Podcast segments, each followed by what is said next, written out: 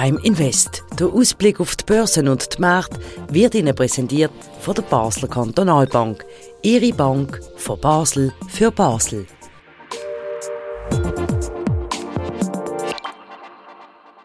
Schweizer Aktienmarkt im 2023 bisher glanzlos. So titelt der BKB-Anlagechef Sandro Merino sein heutigen Newsletter, den er einmal in der Woche verschickt. Und das lässt uns natürlich aufhorchen. Was ist da los? Warum plötzlich so eine depressive Grundstimmung? Und damit herzlich willkommen zu Prime Invest. Mein Name ist Christian Keller und bei mir zu Gast jetzt der Sandro Merino, der eben den Newsletter geschrieben hat. Und die erste Frage hat sich ja eigentlich jetzt schon von allein gestellt. Warum plötzlich so Kartenstimmung, Herr Merino? Ja, wir schauen jetzt äh, der, äh, der langsam äh, Richtung Jahresende. Heute äh, Morgen habe ich eine Bilanz gezogen, welche Aktienmärkte sind eigentlich gut gewesen in 2023 und, und welche sind bis jetzt nicht so gut gewesen. Gut, man kann sagen, die meisten wichtigen Aktienmärkte sind zumindest im Plus. Auch der äh, Swiss Performance Index äh, ist etwa knapp 1% im Plus. Ist natürlich nicht so viel äh, wie erhofft und im Sommer sind wir schon mal 10% im Plus gewesen, also doch äh, im Herbst äh, Rückgang von der Performance.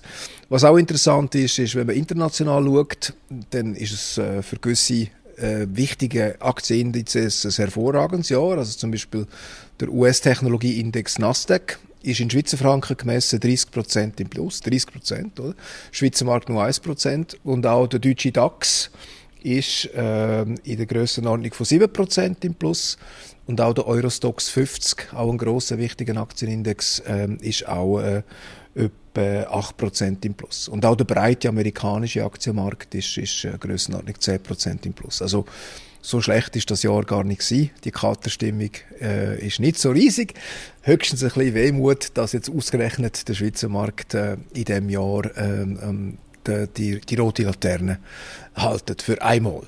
Was ist Ihre Erklärung? Ja, wir haben natürlich ähm, viel, viel zyklische Titel zum Teil, auch Titel wie Nestle, wo nicht zyklisch ist, aber sensitiv ist auf Zinserhöhungen. Also es ist ein eine Mischung von, von, von, von, äh, von Faktoren. Ist eigentlich gar nicht so ganz klar. Wir haben äh, im Technologiebereich natürlich an der Schweizer Börse nicht so viele Titel, die Gewicht haben, dass sie könnten den ganzen Markt ähm, in dem Sinn äh, stärker performen lassen. Andererseits muss man sagen, ja, jetzt ist das Jahr auch noch nicht ganz fertig. Es sind noch etwa sechs, sieben Wochen. Und äh, wenn man die Bewertungen anschaut von den Schweizer Titeln, kann man sagen, ist doch noch 15% Bewertungspotenzial. Zumindest ist das, die Analyse, das Analyseergebnis von unseren Aktienanalysten. Also wie immer ist das eine Momentaufnahme und äh, wir schauen dann am 31. Dezember, wie das Jahr 2023 endgültig äh, zu bewerten ist. Das heißt, Sie hoffen auf eine Schlussrally, wenn es die dann gibt. Eine Frage zu, zum Nasdaq in den USA. Ist das einfach, weil dort ähm, Firmen drin sind wie Tesla, Meta oder ähm, Google, also Alphabet von Google, wo Google äh, betreibt. Ist das wegen dem, also wegen einzelnen Titeln, die da einfach abräumen? Ja, ja, es gibt natürlich eben die, die fantastischen sieben sozusagen. Es sind sieben Titel, wo, wo gross kapitalisiert sind, wo äh, die Technologiebörse stark nach oben getrieben haben. Es ist natürlich auch ein volatiler Markt. Das kann dann auch mal äh, 20 Prozent runtergehen in kurzer Zeit. Ist auch sehr zinssensitiv gewesen, aber jetzt mit, äh, mit der Wende äh, bei der Geldpolitik, also mit dem Erreichen von der geldpolitische Maximalzinsen sozusagen. Zumindest glaubt man das äh, im Markt im Moment, dass wir Zinswende jetzt äh, definitiv durchlaufen sollten haben. Ähm, sind auch die, die Technologietitel relativ äh, sensitiv auf, äh, auf höhere Zins. Also es ist ein schlecht höhere Zins. Aber weil das jetzt ja quasi eingepreist ist und eher gewisse Hoffnung besteht auf Zinssenkungen nächstes Jahr, äh, sind die Titel eigentlich jetzt in der zweiten Jahreshälfte stabil geblieben. Und äh, ja, so kommen die doch äh, eindrücklichen Renditenzahlen zustande.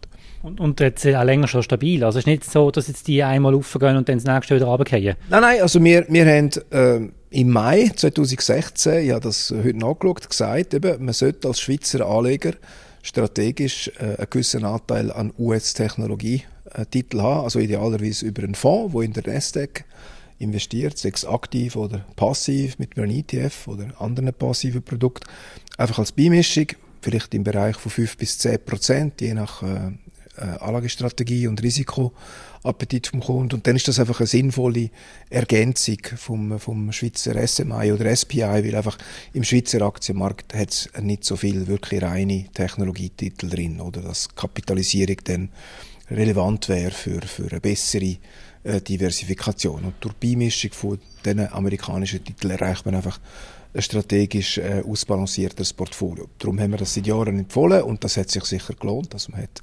durchaus ein bisschen mehr Rendite gemacht mit Aktienanlagen, wenn man, wenn man die, die, die Empfehlung beherzt hat. Und wir haben das in der eigenen Anlagestrategie auch mit moderaten Gewichtungen umgesetzt. Wenn wir noch kurz zurückgehen zum Schweizer Aktienmarkt und ein bisschen schauen, wer in der äh, Tabelle im SPI oben ähm, sich da festgesetzt hat, wir haben es vorher zusammen angeschaut, das sind zum Teil kleine Titel, die man jetzt nicht kennt, die nicht schnell wahrscheinlich äh, so starke Wachstumszahlen haben. Wer ist von den bekannten Firmen in der Top 10 und warum aus Ihrer Sicht? Ja, die besten SMI-Titel sind äh, Holcim und Holcim und UBS.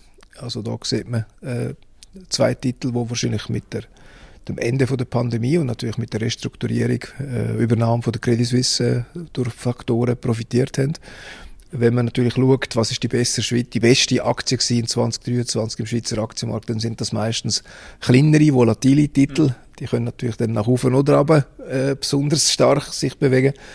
Ähm, aber wo der grosse Schwergewicht im SMI sticht jetzt Holcim und UBS in diesem Jahr äh, hervor. Interessant ist auch noch Adeco. Ähm, das ist ein Stellenvermittler, der global tätig ist. Wie erklären Sie sich da, dass der da wieder oben ist? Und offenbar einen guten Arbeitsmarkt, oder? Auch ähm, in Europa einen guten Arbeitsmarkt, in den USA einen guten Arbeitsmarkt. Also ich habe jetzt das nicht im Detail studiert, Adeco, aber ist auch einer der Top 10 Performer äh, in diesem Jahr. Ist nicht mehr im SMI. Wenn ich mich richtig erinnere, ist er einmal gewesen, aber das ist schon, schon länger her. Genau, also ist auch ein, ein Titel, wo, wo herausragt. Wenn man jetzt zurückschauen will, äh, hilft natürlich wenig für künftige Anlagetätigkeit, aber ja. Können Sie uns noch einen Einblick geben? Sie haben es ein bisschen mit einer Jahresend-Rally, die vielleicht möglich ist. Wir haben das ja in der letzten Sendung schon thematisiert. Die Strategie, die jetzt BKB fährt, wie muss man sich die vorstellen bis Ende Jahr? Ja, wir haben gesagt, eben aufgrund von der erfolgten Zinswende, aufgrund von der veränderten äh, Kommunikation von der US-Notenbank, auch, auch aufgrund von der Annahme, dass der Gaza-Konflikt äh, nicht äh, zu eskalieren scheint im Moment, auch, auch heute ist das unsere Einschätzung, dass das Eskalationspotenzial ähm, äh, begrenzt ist. All die Faktoren, auch der Rückgang von der Inflation, oder, hilft auch, ähm, sagen jetzt mal, ein bisschen optimistische Perspektive zu haben, konjunkturell für nächstes Jahr. Die ausbleibende US-Rezession, äh, da haben wir gesagt, ja, mittelfristig äh, lohnt sich ein Aktienübergewicht jetzt. Mal schauen, ob das jetzt auf Stichtag 31. Dezember schon sich lohnt, weil man ja die Jahresbetrachtungen hat. Das ist halt so. Aber äh, ich glaube, der, der Anlagehorizont hört ja nicht Ende 2023 auf. Und äh, das ist unsere Positionierung. Äh, zusammen aber auch mit äh, Positionierungen bei Gold und Hedgefonds. Das hat uns ein bisschen tröstet, dass es bei den Aktien jetzt in den letzten zwei, drei Monaten nicht so optimal gelaufen ist. Aber insgesamt kann man sagen, äh, sind wir nicht weit über dem Benchmark, aber wir sind nicht äh, negativ mit der, mit der Performance von der Anlagestrategie. Das war mein nächster Bewährungstest. Wo stehen Sie in der Performance? Genau, also Performance absolut. Was der Kunde natürlich am, am meisten interessiert, ja. ähm, kann man sagen, dass man mit einer ausgewogenen Strategie irgendwo um die zweieinhalb Prozent plus hat, oder? Eine, die auch ein bisschen international ausgerichtet ist natürlich. Und äh, eben aus dem ersten Teil vom Interview versteht man auch warum, weil man eben auch mit einer ausgewogenen Strategie, die global diversifiziert ist, ein bisschen Zinserträge hat, ein bisschen Erträge aus Gold, alternativen Anlagen und, und auch aus ausländischen Akttenmärkten, wo man äh, mit geringem Gewicht, aber doch beigemischt hat. Und so kommt es eben interessanterweise zustande, dass eine, ausgewogene Anlagestrategie mit 50% Aktien das Jahr besser fährt als ein Portfolio mit 100% Schweizer Aktien. Also wenn man marktkapitalisiert, indexnah investiert hat. Gut, dann wechseln wir noch ein das Thema. Wir schauen noch auf die Oktober-Inflationszahlen, die vorliegen aus den USA und auch der Eurozone. Hat es ja. da weltbewegende News gegeben? Das letzte Mal gesagt, Inflation hängt man langsam zu den Ohren raus. ja, ist als Thema. Äh, also auch diese Woche ist von der, vom Newsflow äh, wieder äh, inflationslastig. Also wir haben äh, morgen die Inflationszahlen für die USA, Konsumentenpreisinflation morgen Dienstag und am Freitag äh, für die Eurozone. Ähm, und äh, bei beiden Zahlen erwartet man eigentlich wieder einen, einen, Rückgang von der Inflation. Das ist eigentlich gut für, für die Stimmung ähm, an den Märkten. Und ähm, am Freitag wird auch Christine Lagarde äh, zur Geldpolitik von der EZB eine Rede halten. Präsidentin von der Europäischen Zentralbank und dort äh, erhofft man sich natürlich auch Hinweise auf mögliche Zinssenkungen, weil Konjunktur läuft ja nicht so toll in der Eurozone im Moment. Wir haben so äh, 0,1% Minus fürs dritte Quartal und wahrscheinlich auch das vierte Quartal dürfte äh, wenig Wachstum bringen. Deutschland hat Probleme mit der Industrieproduktion, die seit ein paar Jahren äh, rückläufig ist. Und da ist natürlich ein geldpolitischer Impuls, wäre willkommen, aber die Inflation ist halt immer noch äh, recht, recht hoch. Oder? Also man wird Geduld brauchen, vielleicht bis Ende nächstes Jahr, bis dann wirklich auch in der Eurozone ähm, aufgrund von der Inflationssituation Zinssenkungen möglich werden. Aber wir reden schon eigentlich vom Horizont für äh, kommende Zinssenkungen. Das ist schon ein das Thema bereits jetzt. Da sind wir auch im Horizont, der dann schon das nächste Jahr betrifft. Ähm, dass ich es jetzt da richtig verstand, zum Schluss von dieser Sendung, geht es jetzt um Geldpolitik, wo muss der Wirtschaft äh, Impuls geben oder haben ähm, die deutschen Regierungen, die da an der Macht sind oder die zuständig sind, einfach das Land überreguliert, dass die Industrie eigentlich weg will?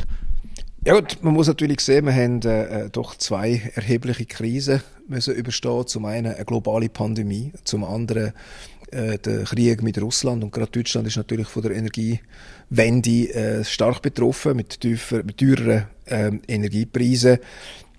Und jetzt ist die Frage, wie kommt man aus, der, aus dem langsamen Wachstum wieder raus in, in, eine, in, eine, in eine bessere Konjunkturdynamik.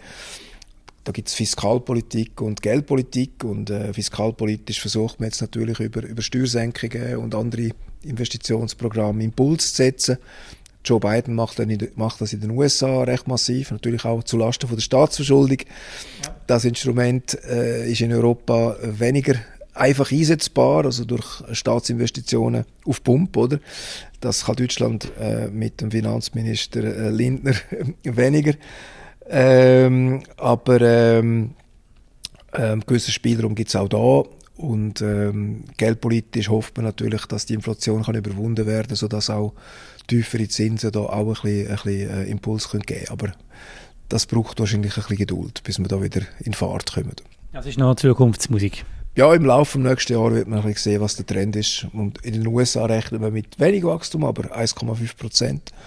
Und in der Eurozone ist es noch recht unsicher, aber man hofft doch, dass man so ein halbes bis ein Prozent Wachstum 2024 wieder gesehen wird. Also Zeichen stehen eigentlich schon auf Erholung, aber von tiefem Niveau und der Erholung eigentlich mit wenig Schwung nach oben, aber immerhin. Also es ist, es ist, die Situation scheint sich zu stabilisieren. Und verrückt ist ja, dass wir schon wieder vom nächsten Jahr reden, schon wieder ein Jahr fast das, vorbei. Das, das richtig, ja. Und alle werden wir älter. Herr Merino, vielen Dank für Ihre aktuellen Einschätzungen. Ich freue mich schon auf die nächste Sendung. Vielen Dank, Herr Keller. Merci. Das war es vom Prime Invest. Vielen Dank für Ihr Interesse. Wie immer der Hinweis, falls ihr die Sendung noch nicht abonniert habt, die kommt einmal in der Woche. Wir zeichnen immer auf am Montag und ausstrahlt wird dann am Dienstag am Morgen. Ihr könnt die Sendung abonnieren auf allen gängigen Podcast-Kanälen, Google Podcast, Apple Podcast, Spotify. Und dann sind ihr immer informiert mit einem lokalen Blick auf die globalen Aktienmärkte. Herzlichen Dank und eine gute Woche. Auf Wiedersehen.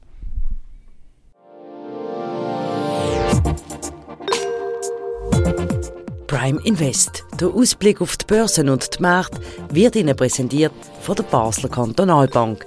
Ihre Bank von Basel für Basel.